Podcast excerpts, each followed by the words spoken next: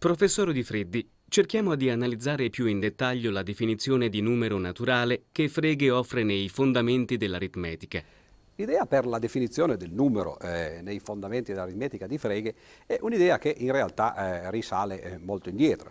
Per esempio eh, risale ai paradossi eh, dell'infinito di eh, Scoto e di Galileo. Li cito perché sono due paradossi complementari e uno riguarda la geometria, l'altro riguarda l'aritmetica. Scoto, che era uno dei grandi eh, scolastici, scoprì eh, una cosa che lo turbò e infatti per lui era effettivamente una cosa paradossale.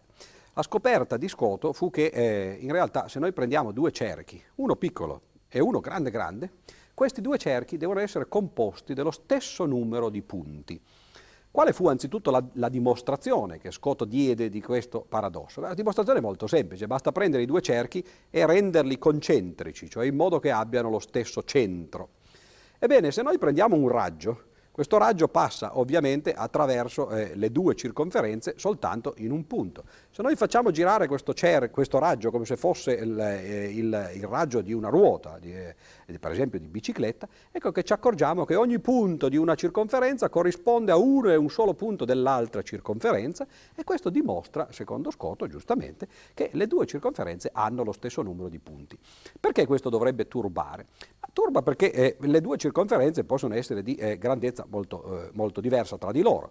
Per esempio, nell'esempio che poi fece eh, Galileo, una potrebbe essere grande come un pisello e l'altra grande invece come l'equinoziale, cioè per l'appunto no, il, eh, il, il, percorso che eh, i pianeti compiono eh, intorno al Sole.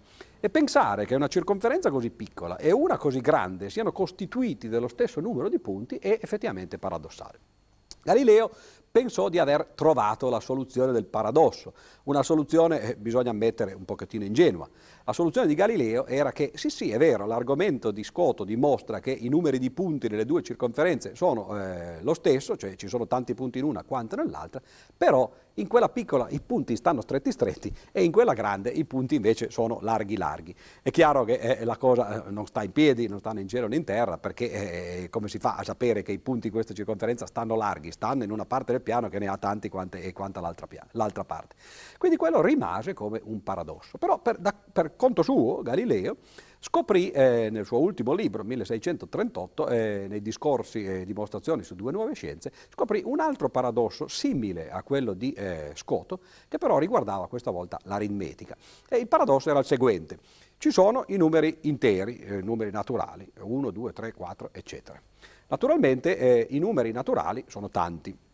I numeri pari, per esempio, sono pochi. Quanti sono? Beh, sono la metà perché eh, di numeri pari ce n'è uno ogni due, ovviamente. No? Ebbene, Galileo disse, però è vero, sì, certo, ce ne dovrebbe essere la metà soltanto.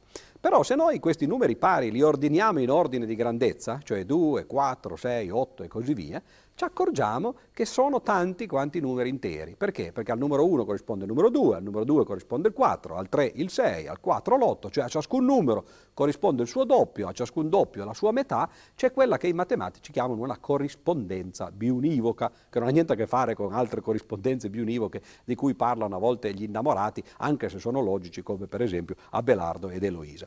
E allora eh, questo era veramente paradossale, cioè scoprì Galileo che eh, il tutto, i numeri eh, interi, possono essere grandi quanto la parte, cioè i numeri pari. Anzi addirittura nel caso dei numeri, poiché i numeri pari sono tanti quanti i numeri dispari, anche loro sono semplicemente uno ogni due, mettere insieme due insiemi, come i numeri pari e i numeri dispari, che hanno lo stesso numero di elementi, cioè raddoppiare praticamente, significa costruire un insieme, che è quello dei numeri interi, che ha lo stesso numero di elementi, cioè nell'infinito il doppio è uguale a, all'unità, oppure se volete l'unità è uguale al mezzo. E questo è, è un paradosso di tipo appunto diverso. Che cosa c'entra questo paradosso con la definizione che Frege dà dei numeri interi? Beh, l'idea è la seguente. Prendiamo questi paradossi, e rivolgiamoli a testa in, in, giù e gambe in su, oppure viceversa, come fece Marx eh, con Hegel. Cioè eh, prendiamo la dimostrazione che sta alla base di questi paradossi, che è basata su questa nozione di corrispondenza bionivoca, in un caso dei punti nelle due circonferenze e nell'altro caso dei numeri nelle due successioni, prendiamo questa nozione di corrispondenza bionivoca come definizione e diciamo che due insiemi di oggetti hanno lo stesso numero di elementi quando i loro elementi possono essere messi in corrispondenza bionivoca tra di loro. Questo è quello che Scoto aveva per l'appunto detto nel caso delle due circonferenze che avevano lo stesso numero di punti, questo è quello che Galileo aveva detto nel caso delle due successioni che avevano lo stesso numero di numeri, no, di elementi, ebbene questo diventa una definizione. Due insiemi hanno lo stesso numero di elementi se possono essere messi in corrispondenza bionivoca tra di loro. E allora questo che cosa significa? Significa che se noi consideriamo l'intero universo di tutti i possibili insiemi, questa relazione di corrispondenza biunivoca divide l'universo in tante classi. Ciascuna classe contiene tutti gli insiemi che hanno lo stesso numero di elementi. Per esempio, in una classe ci saranno tutti gli insiemi con un unico elemento. Ce ne sono tantissimi, per esempio. C'è l'insieme che contiene solo il numero 0, c'è l'insieme che contiene solo, eh, solo, me, per esempio, c'è l'insieme che contiene solo il Sole, no? e così via. Sono insiemi molto diversi, ma sono accomunati dal fatto di avere un unico elemento e questa accomunazione, questa proprietà eh, comune che loro hanno, è data per l'appunto dal fatto che si possono mettere in corrispondenza bionivoca i loro elementi. La stessa cosa per le coppie. Prendiamo le coppie, ce ne sono tante di coppie, basta guardare fuori, no? Eh, vanno a passeggio no? per mano, no? ebbene ciascuna di queste coppie ovviamente è una coppia diversa. Oddio, togliamo naturalmente le possibilità che poi eh, qualcuno di questi vada a passeggio con due persone eh, eh dello stesso sesso o diverse e così via. Queste sono cose che riguardano la morale e non la logica naturalmente. Beh, prendiamo tutte le coppie. Ebbene, le coppie hanno qualche cosa in comune, cioè il fatto per l'appunto di essere coppie, di avere due elementi e questa comunanza, di nuovo, è data dal fatto che tutte le coppie possono essere messe in corrispondenza bionivoca fra di loro. E allora l'universo intero di tutti i possibili insiemi viene diviso in classi che sono costituite soltanto da insiemi che hanno lo stesso numero di elementi. Allora, qual è l'idea di Frege e l'idea di Cantor anche? E l'idea è di dire, beh, se L'unica cosa che accomuna tra di loro gli insiemi che stanno in una di queste classi è di avere lo stesso numero di elementi, ebbene allora quella, ciascuna classe corrisponde a un numero. Questa diventa la definizione di numero. Allora, secondo Frege, secondo Cantor, i numeri sono semplicemente classi in cui noi mettiamo tutti gli insiemi che hanno lo stesso numero di elementi. Voi potrete dire, ah, stiamo definendo numero e abbiamo usato la parola numero, però l'abbiamo usato in un modo diverso. Dire che un numero è una classe è una cosa, e dire che dentro una classe ci stanno insiemi con lo stesso numero di elementi è solo un modo diverso per dire che dentro una classe ci stanno insiemi che possono essere messi in corrispondenza bionivoca fra di loro. Vedete che il numero è scomparso questa volta, quindi questa può essere presa come definizione del concetto di numero. La cosa interessante è che nelle mani di Frege questa divenne la definizione di numero intero, nelle mani di Cantor questo divenne qualcosa di molto più potente, molto più generale, cioè la definizione di quello che si chiama numero cardinale, cioè non soltanto numero intero, che era quello che interessava Frege perché lui voleva fondare l'aritmetica, bensì di numero in generale. In particolare è possibile, usando questa definizione generale di Cantor, considerare dei numeri che potrebbero non essere finiti, cioè dei numeri infiniti. E questo è quello che appunto Cantor fece e costruì una teoria che, bisogna dire, eh, a onore del vero, è rimasta, a differenza di quella di Frege, per l'appunto che anche questa è diventata una bella rovina, come quelle di cui abbiamo già accennato più volte, di Aristotele e così via. Ebbene, dicevo, quella di Cantor invece è rimasta come una parte centrale della matematica moderna, la teoria dell'infinito. Pensate il passaggio eh, addirittura di paradigmi che si è verificato, i greci che consideravano l'infinito impossibile, l'inesistente, soltanto illimitato, irraggiungibile, gli scolastici che concordavano con i greci su questo argomento, su questo punto, e addirittura usavano il rifiuto dell'infinito per dimostrare, come abbiamo visto nel caso di Tommaso d'Aquino, l'esistenza di Dio in tanti modi diversi, ebbene invece i moderni, che non solo accettano la nozione di infinito, bensì addirittura costruiscono, costituiscono eh, eh una aritmetica dell'infinito che si scopre poi essere estremamente complicata, perché si potrebbe immaginare che di infinito ce n'è uno solo. E questo è quello che fecero, tra l'altro, i preti, il Vaticano, nel momento in cui l'infinito incominciò ad essere accettato. A partire dal cardinal Cusano in avanti, verso il 1450, l'infinito entrò eh, di diritto, diciamo così, nel pensiero filosofico e allora eh, la Chiesa cambiò opinione. Se prima Tommaso eh, basava sul rifiuto dell'infinito eh, l'esistenza di Dio, adesso eh, la Chiesa basava sull'accettazione dell'infinito l'esistenza di Dio e diceva sì, certo, Dio è l'infinito. Anche l'idea di Cantor, secondo cui esistono tanti infiniti, è stata accettata dalla dottrina cattolica? Nel momento in cui Cantor scopre che di infiniti ce ne sono tanti, e lui che era, nonostante il suo nome, che appunto rivela un'origine ebraica, lui che era Cantor eh, di fede cattolica, si preoccupò. Preoccupò e addirittura fece una cosa che oggi nessuno scienziato farebbe, andò in Vaticano a chiedere il permesso al Sant'Uffizio di poter pubblicare queste sue ricerche. Eh, al Sant'Uffizio, eh, a capo del Sant'Uffizio c'era ieri come oggi un cardinale tedesco, perché credo che questa sia una condizione necessaria per poter diventare eh, presidenti o non so quale sia il grado eh, del Sant'Uffizio. Il cardinale dell'epoca si chiamava non Ratzinger, bensì Franzeling, no? e eh, ricevette Cantor, che era eh, un matematico, eh, appunto tedesco, i due parlarono la loro lingua natale e Cantor presentò al cardinale eh, queste sue ricerche e disse Eminenza io ho questo problema, cioè ho un teorema matematico che dimostra l'esistenza di eh, non solo due ma addirittura di tanti infiniti. Cardinal Franzelin, potete immaginarvi, non era eh, adatto a discutere di questi argomenti, chiese a Cantor un minuto di tempo, che nel caso poi eh, particolare divenne due anni, per poter far studiare eh, la pratica, diciamo così, no? Eh, ai suoi, eh, stavo per dire scagnozzi, ma naturalmente la, la, non è la parola giusta, no? ai suoi eh, accoliti, ecco forse, e, e, questi accoliti erano i domenicani, perché naturalmente i domenicani erano quelli che nella storia erano stati preposti, non prevosti, al eh, naturalmente all'Inquisizione.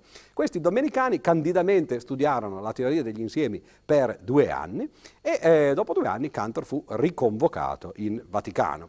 Allora eh, andò naturalmente un po' eh, titubante, ansioso di come sarebbe stata accettata la sua, eh, la sua scoperta e eh, riceve, eh, Franzelin era ancora vivo, quindi era sempre lui il, il capo del, dell'impresa e eh, Franzelin gli disse abbiamo capito la questione. Cantor disse, va bene, spiegatemi allora, no? si erano invertiti naturalmente i ruoli, e eh, il cardinale gli disse, guardi, eh, lei ha fatto un errore, no? ma è un errore semplicemente di terminologia, perché lei chiama infiniti queste cose, ma in realtà che cosa c'è alla fine di tutta questa enorme successione di infiniti che lei ha scoperto? Alla fine e Cantor disse no, alla fine non c'è nulla, perché ci sarebbe quello che si chiama l'infinito assoluto, che come abbiamo detto già tra l'altro una volta eh, in una delle nostre conversazioni, è una nozione contraddittoria, è il contenuto di eh, quel famoso paradosso che si chiama oggi paradosso di Russell, che però in realtà era già stato scoperto, anticipato da Aristotele. No? Quindi persino Aristotele sapeva che l'infinito assoluto era contraddittorio. E il cardinale disse, ah c'è quello alla fine? Sì, disse Cantor, però eh, appunto Cantor sottolineava è qualcosa di contraddittorio. E il cardinale disse non ci preoccupi perché quello è Dio, no? ci pensiamo noi a quello. Gli altri non sono delle divinità, no? lei li chiami diversi, non li chiami infiniti perché eh, questo potrebbe provocare confusione nella mente dei fedeli e le diamo l'imprimatur per la sua teoria. Cantor allora cambiò nome, diede un nome che oggi non sarebbe quello che viene chiamato politically correct perché li chiamò transfiniti e la parola trans ovviamente no, ha dei connotati oggi eh, di natura un pochettino diversa. Per, eh, sommo, per colmo di ironia, oggi questi numeri vengono chiamati cardinali, quindi vedete come tutto alla fine, no? eh, eh sì, eh, tu, tu se tien, come dicono i francesi. Ma chiusa questa parentesi per l'appunto, che però è una parentesi credo interessante perché eh, rivela come in realtà questi paradossi per l'appunto no, di Galileo e di Scotto fossero diventati nelle mani di Cantor e di Frege delle definizioni, definizioni di numero intero nel caso di Frege e addirittura di numero cardinale per l'appunto nel caso di Cantor e addirittura cardinali infiniti. Ebbene, eh, questa è praticamente la fondazione dell'aritmetica che Frege fece nel suo suo secondo libro, I fondamenti dell'aritmetica. Ridurre la nozione di numero alla nozione di classe di insiemi che hanno tutti lo stesso numero di elementi nel senso di essere in corrispondenza biunivoca fra di loro, cioè riduzione a nozioni puramente logiche. Nei principi dell'aritmetica, Frege cerca di costruire una teoria degli insiemi. Ce la vuole illustrare? Naturalmente basare eh, l'aritmetica sulla logica eh, significava semplicemente, come al solito, spostare eh, l'attenzione da un campo, che era quello appunto dell'aritmetica, a un altro campo che era quello della logica. Abbiamo detto che la definizione di numero è in realtà numero è l'insieme degli insiemi che hanno lo stesso numero di elementi nel senso di essere in corrispondenza bionivoca fra di loro. Beh, questa è una fondazione che richiede la nozione di insiemi. E quindi se effettivamente noi vogliamo basare la matematica, l'aritmetica sulla, uh, uh, sulla logica, dobbiamo costruire una fondazione, questa volta un'assiomatizzazione per la teoria degli insiemi che era la teoria poi tra l'altro che Cantor aveva sviluppato in maniera intuitiva no? e che adesso Frege nella sua terza, ultima grande opera, eh, grande monumento per l'appunto che anche questo cadrà in rovina ancora più rovinosamente tra l'altro eh, degli altri, ebbene in questa sua terza grande opera cerca di eh, realizzare. Cioè nella prima opera, l'ideografia, trova le leggi della logica, del calcolo dei predicati, della logica dei predicati, nella seconda, i, fondamenti dell'aritmetica, riduce l'aritmetica alla teoria degli insiemi, nella terza, i principi dell'aritmetica, cerca di costruire i fondamenti della teoria degli insiemi. Li trova in due assiomi eh, che eh, anche, anche, qui potrebbero essere considerati l'uovo di Colombo. I due assiomi sono, uno, eh, quello che viene chiamato eh, il principio di estensionalità, che però in realtà è una versione di quello che Leibniz chiamava il principio di identità degli indiscernibili, che addirittura aveva già Aristotele anche qui, perché ormai abbiamo capito che nella logica forse non si può dire non c'è niente di nuovo sotto il sole, visto che stiamo parlando di freghe, ma c'è poco di nuovo sotto il sole. Ebbene, dicevo, il principio di identità degli indiscernibili dice che due cose che non si possono distinguere devono essere uguali. Dal punto di vista degli insiemi, gli elementi si distinguono per i loro elementi. Se dentro un insieme c'è qualche cosa che non sta nell'altro, ovviamente i due insiemi devono essere diversi. Ebbene, il principio di identità di, di, degli indiscernibili dice semplicemente che se invece due insiemi hanno gli stessi elementi, allora sono lo stesso insieme. Cioè, in altre parole, non importa come vengono definiti, non importa quella che in logica si chiama l'intenzionalità, bensì importa soltanto il risultato, gli elementi che stanno dentro questi insiemi, cioè importa quello che in logica si chiama l'estensionalità. Questo assioma eh, non è discutibile, quindi Frege lo mise precise e, e, la cosa rimane lì. Il problema è nel secondo assioma eh, di Frege che si chiama principio di comprensione ed è un assioma molto naturale. L'assioma di Frege dice semplicemente che eh, a ogni predicato corrisponde un insieme che è costituito dagli oggetti che soddisfano il predicato. Per esempio, che cos'è il predicato rosso? Beh, il predicato rosso è, dal punto di vista della teoria degli insiemi, l'insieme di tutte le cose che sono rosse esattamente come il numero, che cos'era? Era l'insieme di tutti gli insiemi che avevano eh, quel numero di elementi. E allora questo è un bellissimo assioma per l'appunto che lega la logica, i predicati, con gli insiemi, eh, la teoria degli insiemi. Su questo Frege costruì eh, tutta la sua teoria, eh, riuscì a far vedere che era possibile derivare un gran numero di teoremi da questi due assiomi, eh, scrisse un primo volume di questi Grundgesetze, cioè di questi principi dell'aritmetica, e stava finendo il secondo volume nel 1902, sarebbe uscito nel 1903. Ma il 16 giugno del 1902 succede un cataclisma. Cioè succede, eh, cataclisma intellettuale naturalmente, non vi preoccupate, no? eh, Frege visse non felicemente, ma certamente a lungo ancora per eh, vari decenni. Eh, dico non felicemente perché Frege ricevette quel, eh, una lettera pochi giorni dopo che era stata scritta appunto quel giorno, il 16 giugno 1902, da eh, un ragazzino all'epoca, da un signore 29enne, che era 28enne addirittura, che era Bertrand Russell. Bertrand Russell scoprì che eh, in realtà c'era una piccola falla eh, nel sistema di freghe, cioè se effettivamente si immaginava che tutti i predicati corrispondessero a qualche insieme, allora era possibile considerare un particolare predicato, che era quello di non appartenere a se stessi, e notate che in questo non appartenere a se stessi ci sono due dei famosi ingredienti del paradosso del mentitore, c'è la negazione, il non, e c'è l'autoreferenzialità, no? l'io del famo- della famosa frase io non dico il vero, io sto mentendo. Ebbene, dicevo, considerare allora l'insieme degli insiemi che non appartengono a se stessi provocava una contraddizione. Ne abbiamo già accennato parlando di eh, Aristotele, ne eh, accenneremo di nuovo quando riparleremo poi eh, più diffusamente dell'opera di Russell, però eh, questa contraddizione, questo paradosso di Russell faceva vedere che l'assioma di comprensione di Frege era in realtà un assioma difettoso, non era vero che a ogni, insieme, a ogni proprietà corrispondeva un insieme, perché certe proprietà producevano o avrebbero prodotto, se questo fosse stato vero, avrebbero prodotto degli, assio, de, degli insiemi che erano o sarebbero stati stati contraddittori. E questo naturalmente mise completamente in crisi prima l'uomo, Frege naturalmente, e poi il suo sistema. E infatti eh, nell'appendice al secondo volume dei suoi principi, che uscì nel 1903, eh, lui scrisse, dice non c'è una cosa più triste per uno scienziato che quando sta per finire la sua opera qualcuno, ragazzino, ma questo non lo disse, eh, gli scrive una lettera no? e gli dica guardi che eh, c'è un problema eh, nel, nel suo edificio. Frege non si riprese più naturalmente dal, dallo shock e la, la, sua vita scientifica fu eh, praticamente terminata. Lui si rivolse poi in seguito allo studio della geometria, però questo era quello che aveva cercato di fare per l'appunto nella sua terza grande opera, cioè fondare la teoria degli insiemi sulla logica in modo che si potesse fondare l'aritmetica sulla logica e quindi eh, riuscire a ridurre tutta la matematica conosciuta alla logica stessa. Quali rimedi, quali soluzioni sono state trovate al cosiddetto paradosso di Russell, soprattutto dal punto di vista assiomatico? Naturalmente rimediare alla situazione che Russell eh, aveva creato, o meglio, che aveva eh, scoperto, certo eh, non era facile. Ci provarono anzitutto Frege nell'appendice al suo secondo volume, con una soluzione che poi si scoprì eh, qualche anno dopo eh, essere fallace, cioè Frege propose una soluzione e questa soluzione non funzionava.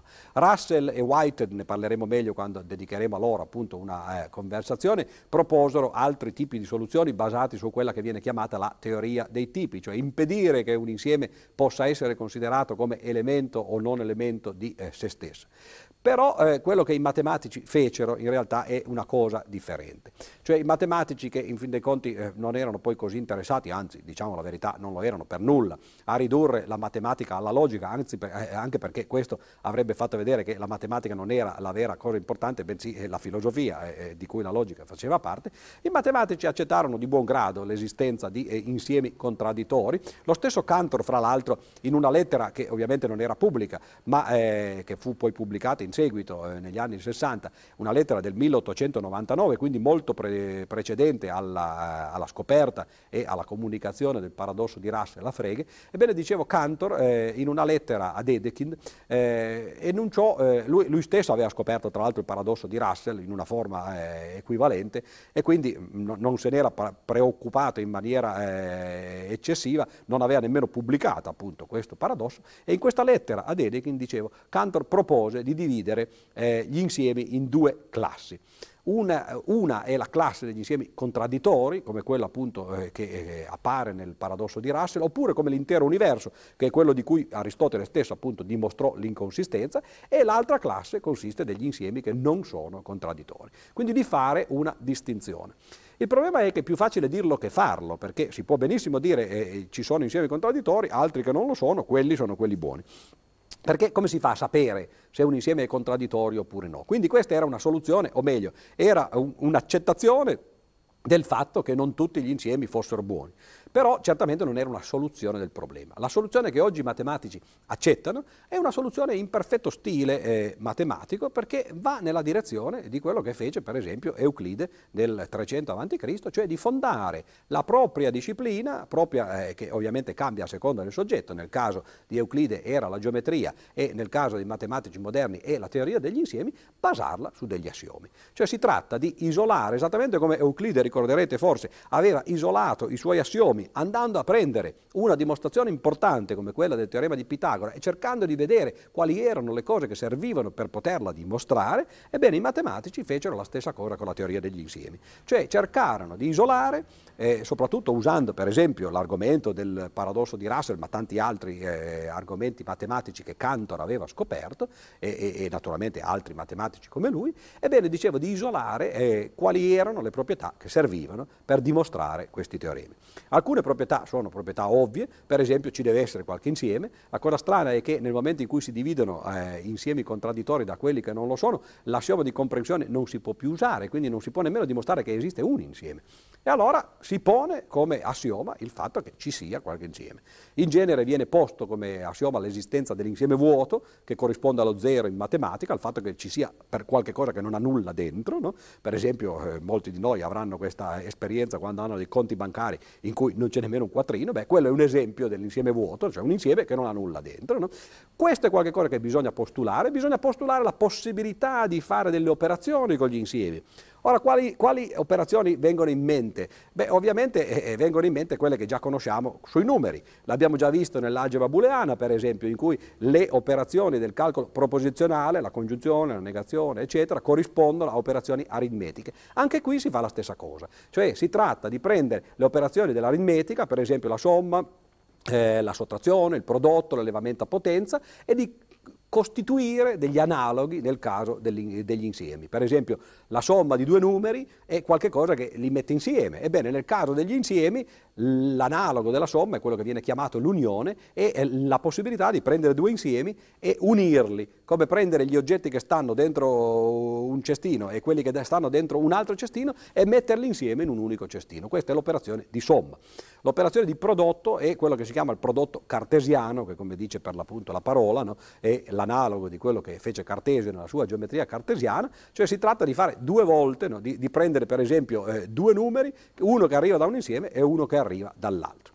L'operazione di elevamento a potenza no? e così via. Quindi ci sono tante operazioni aritmetiche che hanno un loro corrispondente nella teoria degli insiemi. E tutte queste operazioni, però l'esistenza di tutte queste operazioni deve essere postulata attraverso eh, opportuni assiomi. Naturalmente c'è un unico problema, o meglio, tra i tanti problemi ce n'è uno, ed è che eh, ci piacerebbe riuscire in ogni caso a ricostruire, esattamente come fece Frege o come fece Cantor, a ricostruire l'aritmetica dentro la teoria degli insiemi, anzi vorremmo costruire dentro la teoria degli insiemi l'intera matematica. Per poterlo fare però eh, i numeri interi uno per uno si possono fare, perché per esempio abbiamo già lo 0 che è l'insieme vuoto, poi si può prendere l'1 che sarebbe l'insieme che contiene lo 0, che ovviamente è diverso dallo 0 stesso, no? e così via. Però un conto è definire i numeri singolarmente e un conto è definire la loro totalità. Non si riesce a definire la totalità usando soltanto gli altri assiomi ai quali ho accennato e quindi c'è bisogno di un nuovo assioma che è quello che si chiama oggi l'assioma dell'infinito. C'è bisogno di postulare l'esistenza di un insieme infinito. Quindi vedete come la matematica, eh, nemmeno essa riesce eh, a dimostrare l'esistenza dell'infinito, però la prende come un punto di partenza assiomatico no? e su questa costruisce la sua teoria. E questi sono più o meno alcuni degli assiomi, naturalmente ce ne sono vari altri perché la cosa diventa complicata, ebbene su questi assiomi oggi si fonda la teoria degli insiemi, che quindi è diventata una teoria assiomatica che richiede degli assiomi specifici, dunque possiamo dire che il sogno di Frege è ovviamente eh, crollato, non si può ridurre l'aritmetica eh, e più in generale la matematica alla logica, la si può ridurre alla teoria degli insiemi però usando degli assiomi che non sono di natura puramente logica, per esempio come quello del dell'infinito. Però questa è la pratica moderna e quindi oggi abbiamo una teoria degli insiemi che costituisce il vero fondamento della matematica, esattamente come la geometria lo era per Euclide, e che è basata, esattamente come nel caso di Euclide, su un sistema assiomatico.